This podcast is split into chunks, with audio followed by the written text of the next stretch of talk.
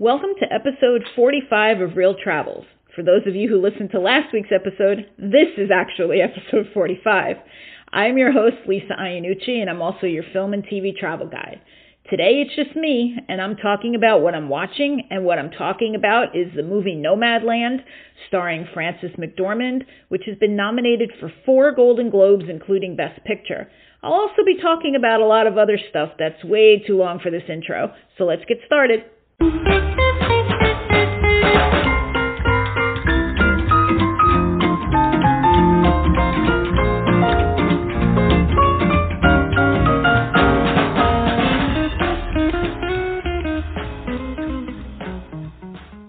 everyone, I'm finally settling into my new place and working in an awesome kitchen island that I fell in love with when I first saw this place. There's just something about working here that makes me feel creative. I'm in the process of scheduling my writing courses, planning some travel for when we finally can get back on the road again, and working on some new projects. And because things are slowing down a little bit, I finally had a chance to relax a little more and watch some more television and movies. Is there is such a thing? Yep, and let's talk about what I'm watching first. So, I am watching, I've watched several shows over the last couple of weeks. One of them is B Positive. It's a CBS comedy executive produced by Chuck Lorre and Marco Pennette. Chuck Lorre is the master behind, mastermind behind some of my favorite shows, which are Mom, The Big Bang Theory, Mike and Molly, and Bob Hearts Abishola. B Positive stars Thomas Middleditch and Annaleigh Ashford. I remember Annaleigh Ashford in the musical of Legally Blonde. She's hilarious in that. And it's nice to see her land in this show. And the series revolves around Drew, who's played by Middleditch, a therapist and newly divorced dad who's faced with finding a kidney donor. And he runs into Gina. He used to go to school with her. And she's kind of rough around the edges. And she volunteers to give her own kidney to him. And they form this friendship that's, of course, tested from time to time over this kidney donation, and it does bring them closer together as well. And I find the sitcom funny and it hits all the right notes for me. It's different from what's out there, and the cast definitely clicks. My only concern is how long can they draw out the donor process before that's over, and then what comes next. Overall, I'm enjoying it because only Chuck Lorre can take a room full of kidney dialysis patients and make it funny. And I have to tell you that I went through 16 weeks of chemo a few years ago, and I had a great time with the fellow cancer patients in the room with me. You become a family, and it can be sad, but it can also be really funny, and you can laugh, and that's pretty much what happened when I had my chemo. Now, the next show that I saw and have been still watching, actually, I'm only on season two, is Cobra Kai. Now, I don't know if you remember, but on Reel Travels episode number 21, I had Aaron Stevens, who used to be known as the WWE's Damien Sandow, talk about his favorite show and film locations that he loved visiting, and it was Cobra Kai. And at the time, Cobra Kai was on YouTube. Well, Cobra Kai has now moved over to Netflix, and I know I'm late to the party. I seem to say that a lot lately. I need to get to some more parties. And have been binging the show, and I really like it. For those of you who don't know, it's based on the 1980s film franchise The Karate Kid, and it stars Ralph Macchio and William Zabka, who reprise their roles as Daniel LaRusso and Johnny Lawrence. Now, there are definitely some cringeworthy moments in here, especially when Johnny taunts and teases the students. But as much as I hate to say it, it actually has to do more for his character arc that he's doing that.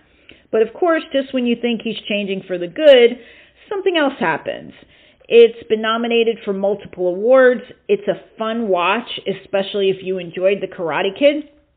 And there are many mentions of the film and flashbacks throughout the series.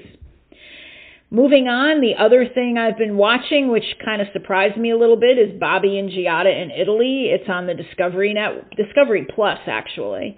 And first disclaimer, I'm not really a fan of either one of them. Uh, I do watch Beat Bobby Flay, and I like when he gets beat.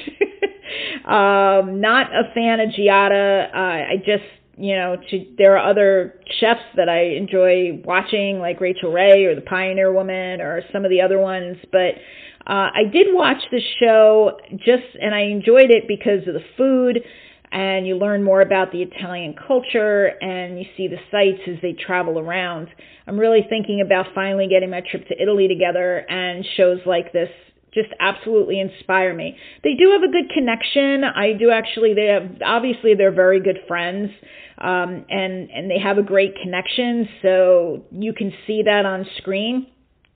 But even when Bobby is just by himself, uh, he's believe it or not fun to watch in this. So you can really tell that he loves Italy. So that's on Discovery Plus.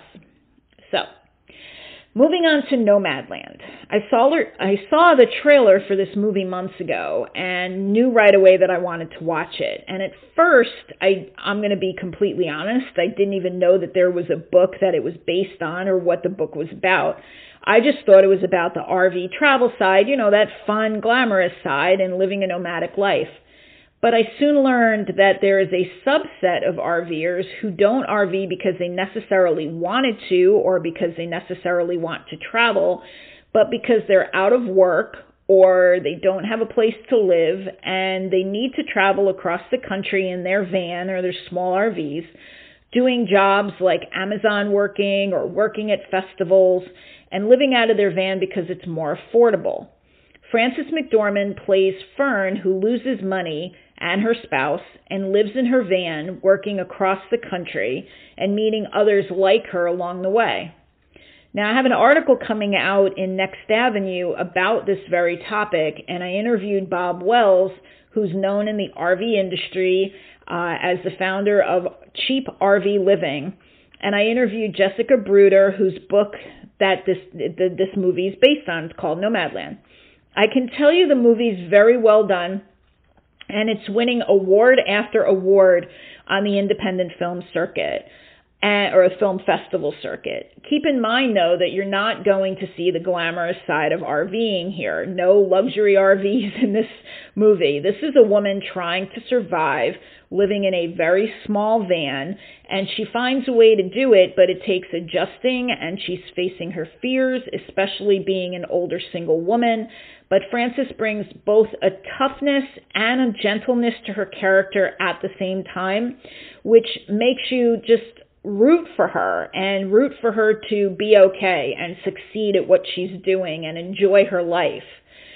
So I definitely would recommend seeing that. It opens to the public. I believe it's on the 12th of February, and I think it's going to be on Netflix and another streaming service. You can look that up. But I believe it's going to be on Netflix. I would definitely throw, tell you to throw some support to Nomadland. Now, in addition to my Barbie camper that I've talked about before, inspired me as a little girl to travel in an RV around the country. I remember reading a book called Tales of a Female Nomad, Living at Large in the World, and I ached to be Rita Golden Gelman. I knew after I read Eat, Pray, Love that I wanted to do what Elizabeth Gilbert did. And of course, there's Under the Tuscan Sun, and you know what that, that has done for me. All of this makes traveling and RVing look glamorous, even if you're doing it because you're getting divorced or you need to find yourself. Fern in Nomadland saw no other choice for herself but to live in her van. She doesn't have a lot of money for rent, but like I said, she had that van and she makes do. Now, thanks to the pandemic, there are many other people over 50 and 60 facing the same situation. And when I interviewed Bob Wells, he even said, You're not going to see that there are a lot of people living the van life now not for probably several months from now when the money from the government runs out and people in these situations have to make really harsh choices. So the film definitely will open your mind about that segment of RVing and van life. But again, very well done.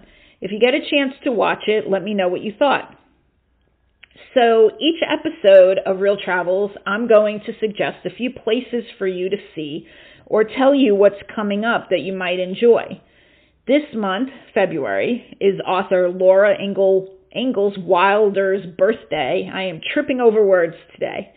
She was born on February 7th, 1867, and she actually died on February 10th, 1957.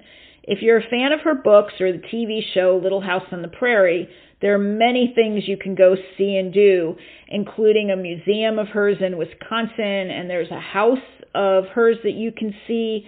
And in my very first episode of Reel Travels, I interviewed Sandra Hume, a huge fan of the author and the show, and she's written a lot about her quite a few times. And she's written a few books too about her. The interview talks about the museum and Laura's birthplace, what you should see and keep in mind if you're visiting. So I recommend that you go back and watch the very, or listen to the very first episode of Reel Travels. This month is also Clark Gable's birthday. If you're a fan of the actor who played in, among other things, Gone with the Wind, then you might want to check out his museum in Cadiz, Ohio. Here you can visit rooms that are identical to those in which he was born. He was actually born on February 1st, 1901, and the birthplace home is furnished in the style of the day. So it has several of, they call them the king's belongings, such as his boyhood sled. You can check out his actual automobiles, including a classic 1954 Cadillac. Our, um, the staff is on hand to answer almost all of your Gable related questions. Of course, with the pandemic still going on, check the dates and the times before you go to any of these places just to make sure that they're open on that particular day, that they're not closed because they met capacity. And please make sure you use, you know, your mask and sanitize and follow all the rules actually as you're going into all of these places. So, if you are an ardent Gable fan, definitely head out to Ohio to check out some of these these things. And I'm going to put links in the show notes to these places that I'm talking about so you have them. And of course, even though I'm late to this, it is it was Groundhog Day this month. And although this Groundhog Day is kind of smack in the middle, if it even is the middle anymore of this pandemic, maybe you could start to decide now if you're going to go to next year's Groundhog Day in Woodstock, Illinois. Here you'll meet other fans of the Groundhog Day, the movie, not just the holiday. You'll see a display of memorabilia from the filming of Groundhog Day in Woodstock in 1992. You could see sketches of the set designs, pictures of filming, and newspaper clippings of what they did, and other things as well. And you'll also be able to watch the movie with other fans that have shown up. Again, I'll put the link in the show notes to that, and you can give yourself a head start for next February's travel. Now, these places are also mentioned in my book, A Film and TV Lover's Travel Guide, which is always available. You can order it online. I would love it if you ordered it through my favorite bookstore, which is oblongbooks.com, and you can, let you know, support an independent bookstore, and you can get your book that way. So, now, earlier I talked a lot about RVing, so I want to remind you that if you are an RVer traveling around to all of your favorite film and TV locations, you can park your RV at one of Harvest Host's member sites, which includes wineries, breweries, and farms. And to save you money on your annual membership, you can use my referral code, which is going to have a link in the website um, for the show notes, and you'll get an extra 15% off. There are two plans, one an affordable $79 a year, and another one that includes golf courses for $119 per year. Those costs do not include the 15% off, so it even makes the membership more affordable, gives you a great place to park your RV while you travel. So the website is harvesthosts.refr.cc backslash my entire name, Lisa Iannucci, and you'll get your 15% off. But again, there will be a link in the show notes. So that's it for this week. It's short and sweet, but I'll be back next week with another interview with a travel blogger and more things you can do and more movie and TV locations and museums for you to see. Thank you so much for listening to the Reel Travels podcast. Please follow me on Instagram at The Virgin Traveler and if you have a minute, maybe leave me a review on this podcast. You can click those little iTunes stars. Five would be wonderful, but whatever you're feeling would be great. It would really help me out. I want to thank everybody, and I will see you all next week.